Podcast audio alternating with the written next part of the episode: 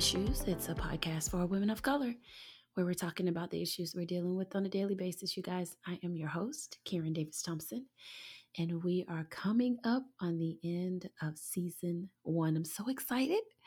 We have this episode and one more after that, and then we'll be getting ready for season two. A lot of exciting things that we'll be bringing to you that we will kind of premiere next week. But for today, I had sent out on our Facebook page, and if you aren't following us on Facebook, you can find us at In My Shoes. On Facebook, we are in-myshoes8 on Instagram. You can find us there as well. But I asked a question about what episodes people really liked, what resonated with them. And I had a few people who really felt a connection, surprisingly to me. I guess, you know, I still wonder if really anybody wants to hear my voice and my story all the time, but they really were encouraged and resonated with the story when I talked about my daughter, and haven't spoken about her since, and just wanted to give you guys an update. So this is for all of the caregivers, moms, dads. You know, our show is about women. So for the moms and the caregivers out there who are dealing with a loved one who has a mental illness, this is for you, and for you to know that I still see you and I know you're not alone. I wanted you to know that you're not alone. So, you know, I'll start by just talking a little bit about, you know, a few weeks ago, I know we all saw Kanye West as he began to spiral out of control and, you know, called his mama and mother-in-law kind of names and claimed that they were, you know, trying to just have him committed. And I mean, he just went off the deep end. I'm sure we all heard about that. You can read about it online. And I really felt for her in that moment, because I know what it is, Kim Kardashian, that is his wife, I know what it is to love and want to help an adult who has a mental illness. Because in many states and in many places, you know, if they're not a danger to themselves or others, you can't have them hospitalized. They're adults, so you cannot force them to take their medicine. You can't really make them do anything, you know. A lot of people with the mental illness are not incompetent, and so you can't have them declared incompetent to be their legal guardian. And I don't know enough about that. I know I'm uncomfortable being her legal guardian because I never know what she's going to do, and I don't want to be liable for any of it. And so I really felt for her. I could really relate to what it must be like. And so it's been an up and down few months with her. She has kind of had me all over the place, y'all. So just real quick, she got really sick, didn't want to take her medicine. We ended up having to have her hospitalized so that she could get the treatment she needed. The doctor was able to do that. We had taken her to the doctor, and she was on an antibiotic, and she was supposed to take that every day. This was during a time when she was with this boy that I've spoken of before, who's much older. And so she was kind of living with him wherever. And I had to pick her up. I took her to the doctor, and we got her the medicine. And I had to buy a little prepaid phone because I needed to be able to reach her to try and encourage her to take her medicine, right? So got a little prepaid phone, got the medicine, you know, filled, and, you know, dropped her back off and called every day. You know, the pills were big. She didn't want to take them. So fast forward about few days past, they have it out. She's called the police on him. Now they're calling me to see if I don't mind picking her up, whatever. So we get her situated somewhere. I see the pill bottle, and she's taken maybe two pills from a bottle of antibiotics that she should have been taking twice a day for 10 days. And we were at about day 5 or 6. So the bottle should have been half empty, and instead it was more than half full. So she's erratic. She hasn't been taking her meds. Anyway, we get to the doctor. They see that she's acting erratically. She's not taking her medicine. We get her in the hospital. We get all that taken care of. So now I have a decision to make. She's now legally an adult.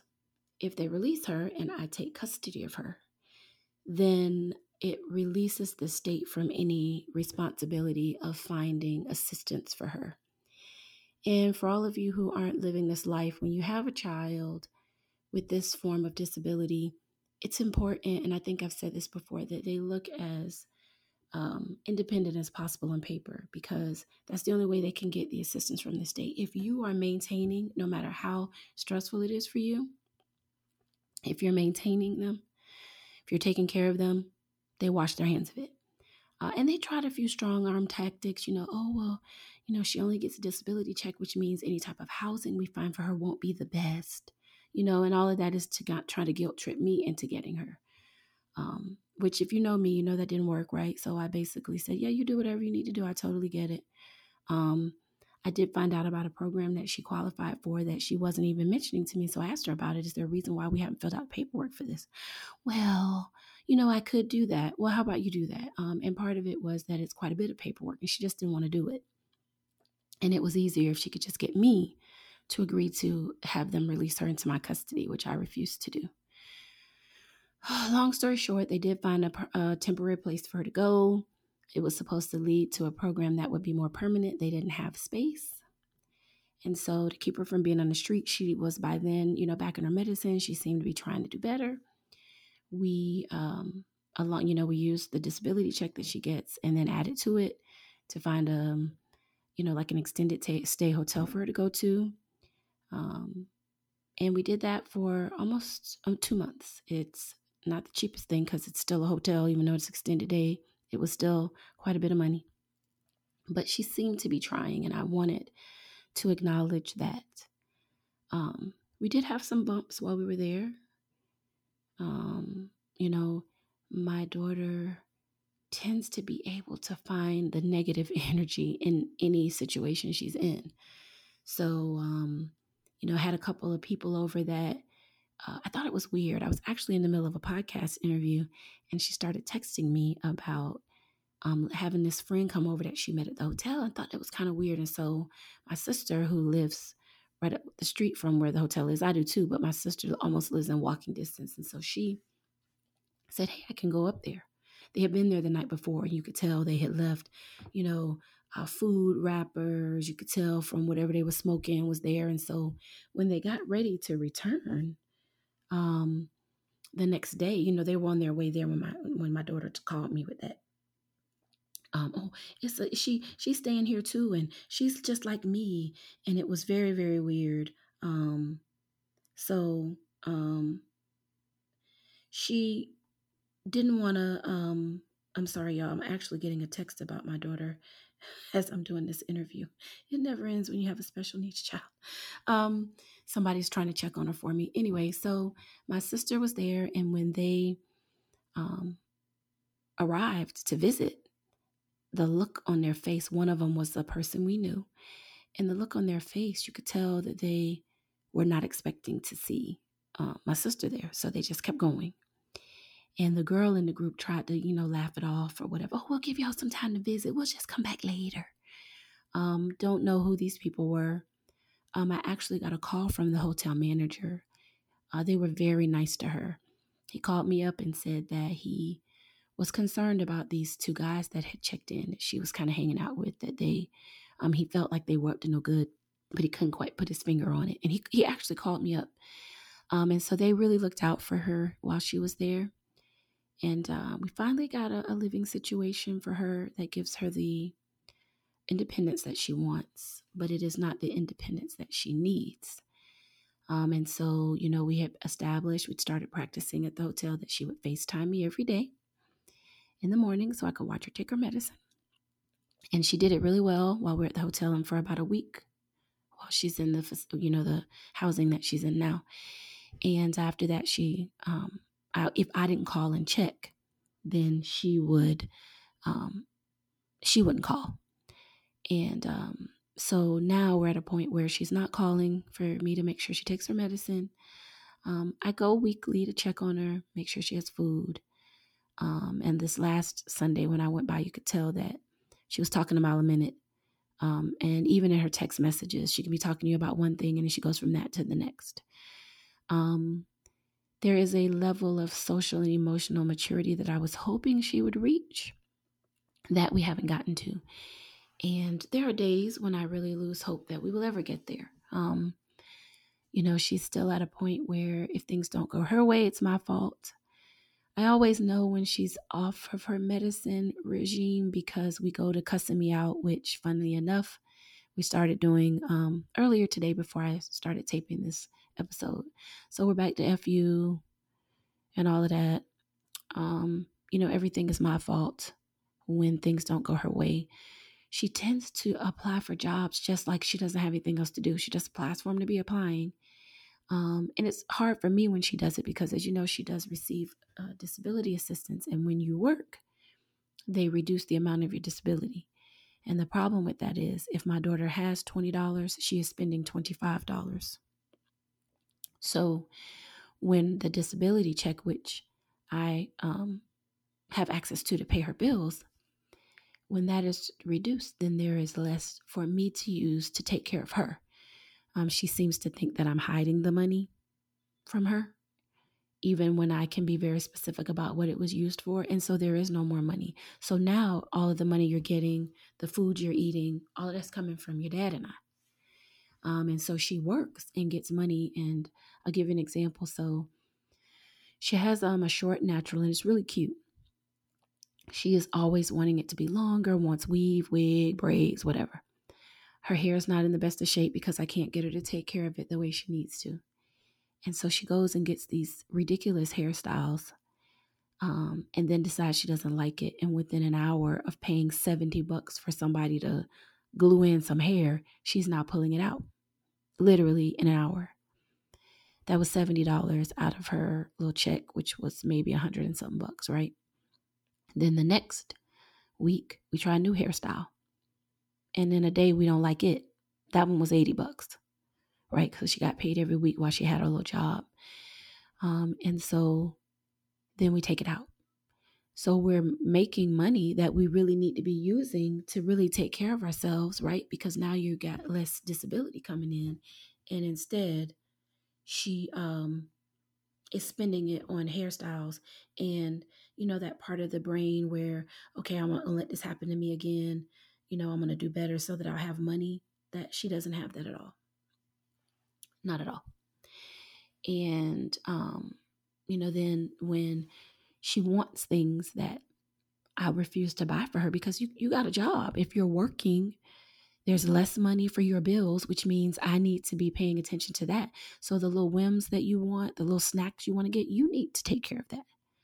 And when I refuse, then the anger ensues. And so she had been able to kind of keep that at bay to some degree while she was taking her medicine. My hope was that if she was taking her medicine regularly, that she would be better able to think clearly and make better decisions. And that has not happened.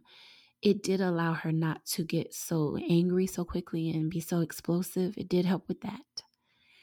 But it did not make her decision making any better.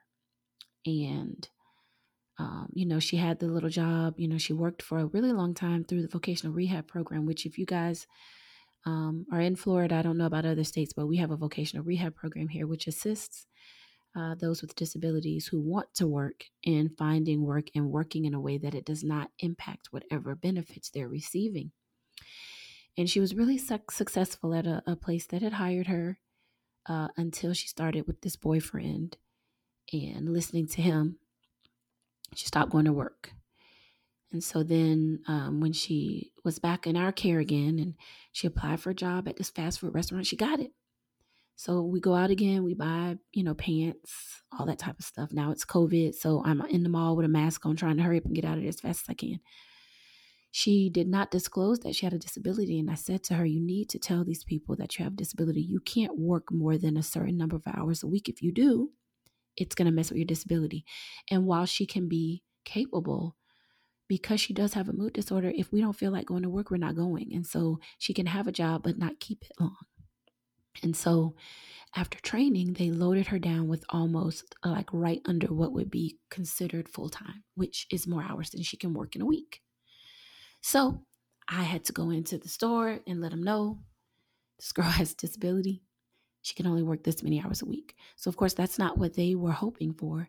So they kept her on for a few weeks, you know, reduced her hours, and then slowly gave her fewer and fewer until she wasn't on the schedule anymore.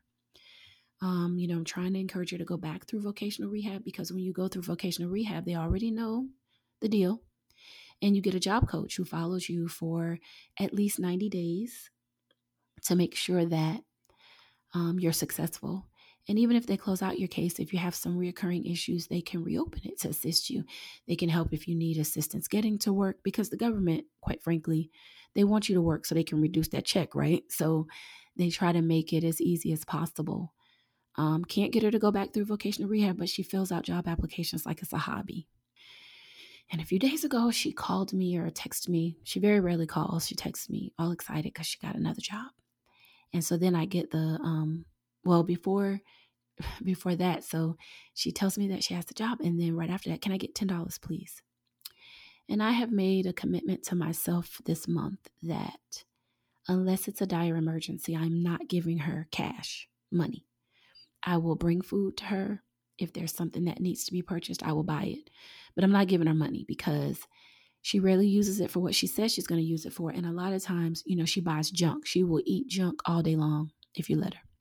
And so I said to her, I don't have any money. She wanted $10 to go to the Mobile. And that's a gas station. You spend $10 in a gas station? Like, what? For real? So no. So she got very upset, and you don't need to bring me my medicine, and I don't need to do this and that. So I said, not a problem. That's what you want to do.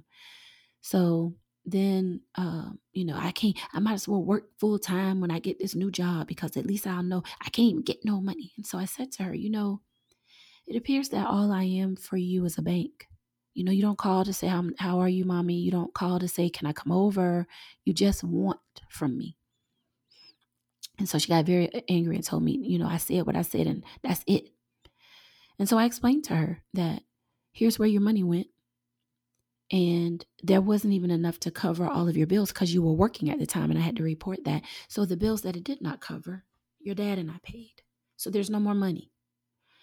If you choose to work full time and you lose this check, that is certainly your right. But understand me, if that happens, you need to pay all of your bills, including your rent, out of whatever money you get from your job. Now, that's what I said, case closed, and you have a nice day, because she had told me, you have a great day. So about an hour later, I get a text, mommy, like nothing happened. Oh, they called me about orientation, and I need khaki pants and black shirt and black pants. I can't tell you how many pairs of black and khaki pants I've purchased for work, and a blue shirt or a yellow shirt with like a button, you know, button. And I didn't respond because I have no intention of buying this stuff. I'm not doing it. And then she did apologize, and then immediately said, but you don't have to give me the money. I just wanted chips. You could just get me, you know, some bags of chips. And then later that day, can I just get $5 to get chips, please?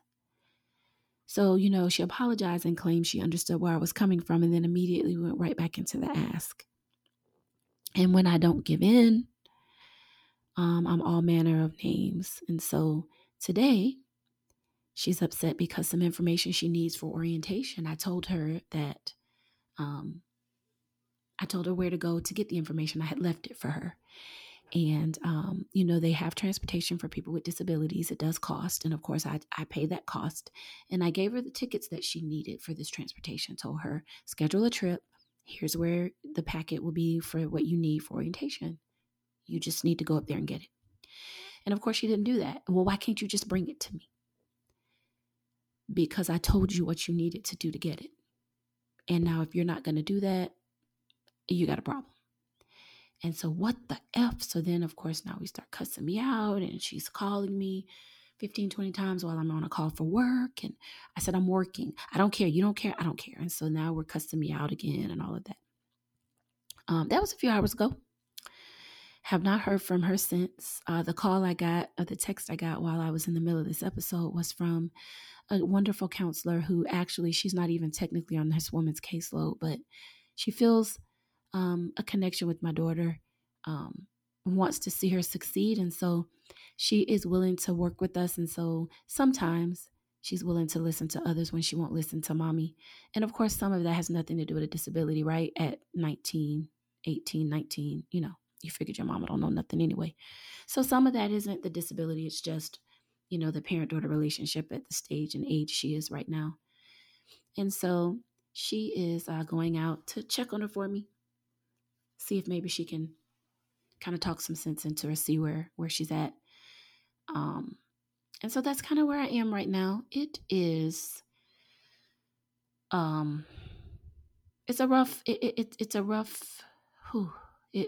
just rough. Because it's a difficult road. She wants to be grown, but she can't handle it. You know, she is trying to get, you know, there's another person who's working with her. They filled out an application for some assistance today. And the next step is an interview. And they call to speak to her. And because she doesn't want to answer their questions and gets frustrated, she hangs up. And now she's angry because she's not going to get whatever this assistance was she's trying to get. Well, you can't hang up the phone. So, of course, I am supposed to take care of that, right? You need this information for your orientation. I make a way for you to get it. But because it requires work on your part, you don't want to do that. And now I'm purposely doing this so that you can't get this job. No, but you want to be an adult. This is what it means to be an adult.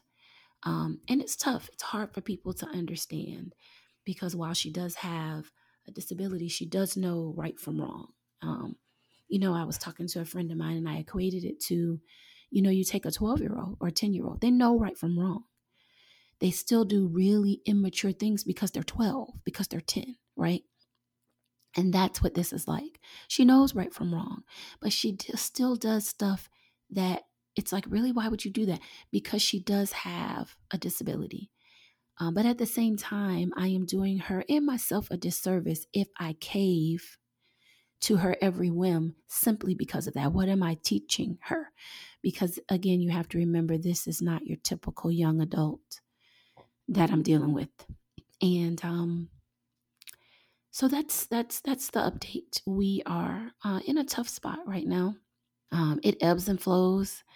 If you know anything about dealing with somebody with a mental illness, they have really great stretches and then they have really, really intense lows. And for the caregiver, the parent, it's a roller coaster ride and you're always on edge because as good as the good times are, the bad times are always just around the bend. And you can't ever relax. You can't ever say, "Whoo, wow, we got it," because that may not be the case. What my daughter really needs is to be in a facility where there is some level of independence, but also somebody there to make sure she takes her medicine, make sure she takes care of herself. And she is not interested in that. She wants you to do what she wants you to do when she wants you to do it. And she is not above lying or manipulation to make that happen. And I have made a commitment to me for my own well-being that while I will never say that I won't be there for her, I also have to show up for me. And I promised myself that I wouldn't get emotional doing this, but it's difficult not to. So for those of you who are living the life I'm living, I want you to promise me that you will always make sure that you take some time for you. I have call blocked my daughter so that when she calls me, it goes straight to voicemail for my own emotional health. Because as my mother reminded me, she has her number. She has my father's number. She has her dad's number. She has my sister's numbers. And so if she's really in distress, she can reach somebody, right? So promise me that you will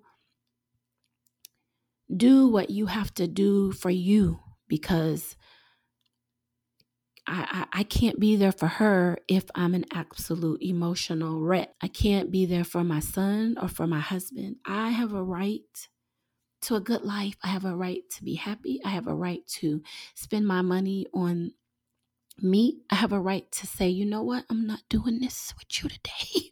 I'm just not. And I shouldn't have to apologize. I shouldn't have to feel bad. I shouldn't have to explain it. I shouldn't have to justify it, because I have a right to be happy too.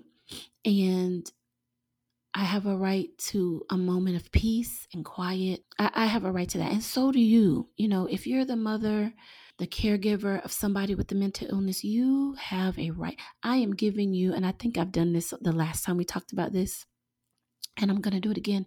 I'm giving you permission to say, today, I'm just not doing this. I'm just not. Today, I'm not. For the next hour, for the next 24 hours, for the next week, whatever it is, I'm just not doing this with you, sis. I'm just not doing it. I'm going to take some time for me, because if I don't, I'm ultimately not going to be any good to the person I'm trying to help, because I won't be able to think clearly. I won't be able to, be at my best. And so I'm giving you permission. I'm giving myself permission, and I'm giving you permission to say, whenever you need that break, take it. Because if you don't, your body's going to take it. Your body's going to say, okay, you don't have the sense to do this, then I'm going to do it for you. And you don't want to get to that space. I try to start my days in the morning with a walk where I can pray, listen to a podcast, whatever I want to do, to give me a few moments. If, there are days when I've dealt with her and it's all I can do to just get into bed, because it is an emotional suck, right? It is an emotional drain. And so on the days that that's what I need to do, then that's what I do. And so I'm just asking that you do the same. So if you know somebody that's going through this, just call them up, ask how you can help. Are they okay? People often ask how she's doing. But I appreciate it when they also ask about how I'm doing, because it isn't just the person with the illness that's going through this. It's the people around them who are trying their best to help, and she's really at an age where she thinks that she knows what a friend is, and she really doesn't. And she's choosing to listen to people who don't really have her best interest at heart. And that's hard for me, because I am her mother, and I don't want to see her suffer, and I want her to succeed. And she doesn't see that. I'm just a barrier to what she wants, or I'm the bank. I am the person who is supposed to make it all better. If she wants chips, I'm supposed to buy them. If she wants $10 to go to McDonald's, never mind, I just brought you food. I'm supposed to give it to her. If she needs me to drop something off, why should she have to exert any energy to get it? I'm just supposed to bring it to her. And that can be hurtful. You don't see me as mommy in terms of, somebody who's, yes, I'm there to support her, but I'm not here just to give you what you want when you want it, and that's it. And that's kind of the cadence that we're in right now. Well, that's it. That's all the time we have for today. Thank you for giving me this opportunity to give the update. It was cathartic. It was a little bit more going on in there than I realized. So I needed to get that out. And so I appreciate you guys for listening. If you are walking this journey and you think that you're all by yourself and you need a sounding board, you can always email me at kdt@inmyshoestoday.com. Again, that is kdt@inmyshoestoday.com. I started this as a blog, and I have met some wonderful women who said that they could really resonate with my story. It was like telling the story of their own loved one. And so we'd be happy to add you to that group of warrior women who are making this thing do what it do, considering what we're working with and what we're dealing with. So next week will be the last episode in season 1. Excited about that. We will have a few guests who'll talk to us about episodes that resonated with them. We'll do a look back and give you a bit of a tease of what you can expect in season 2. So I hope you'll join me for that next week. And until then, be blessed.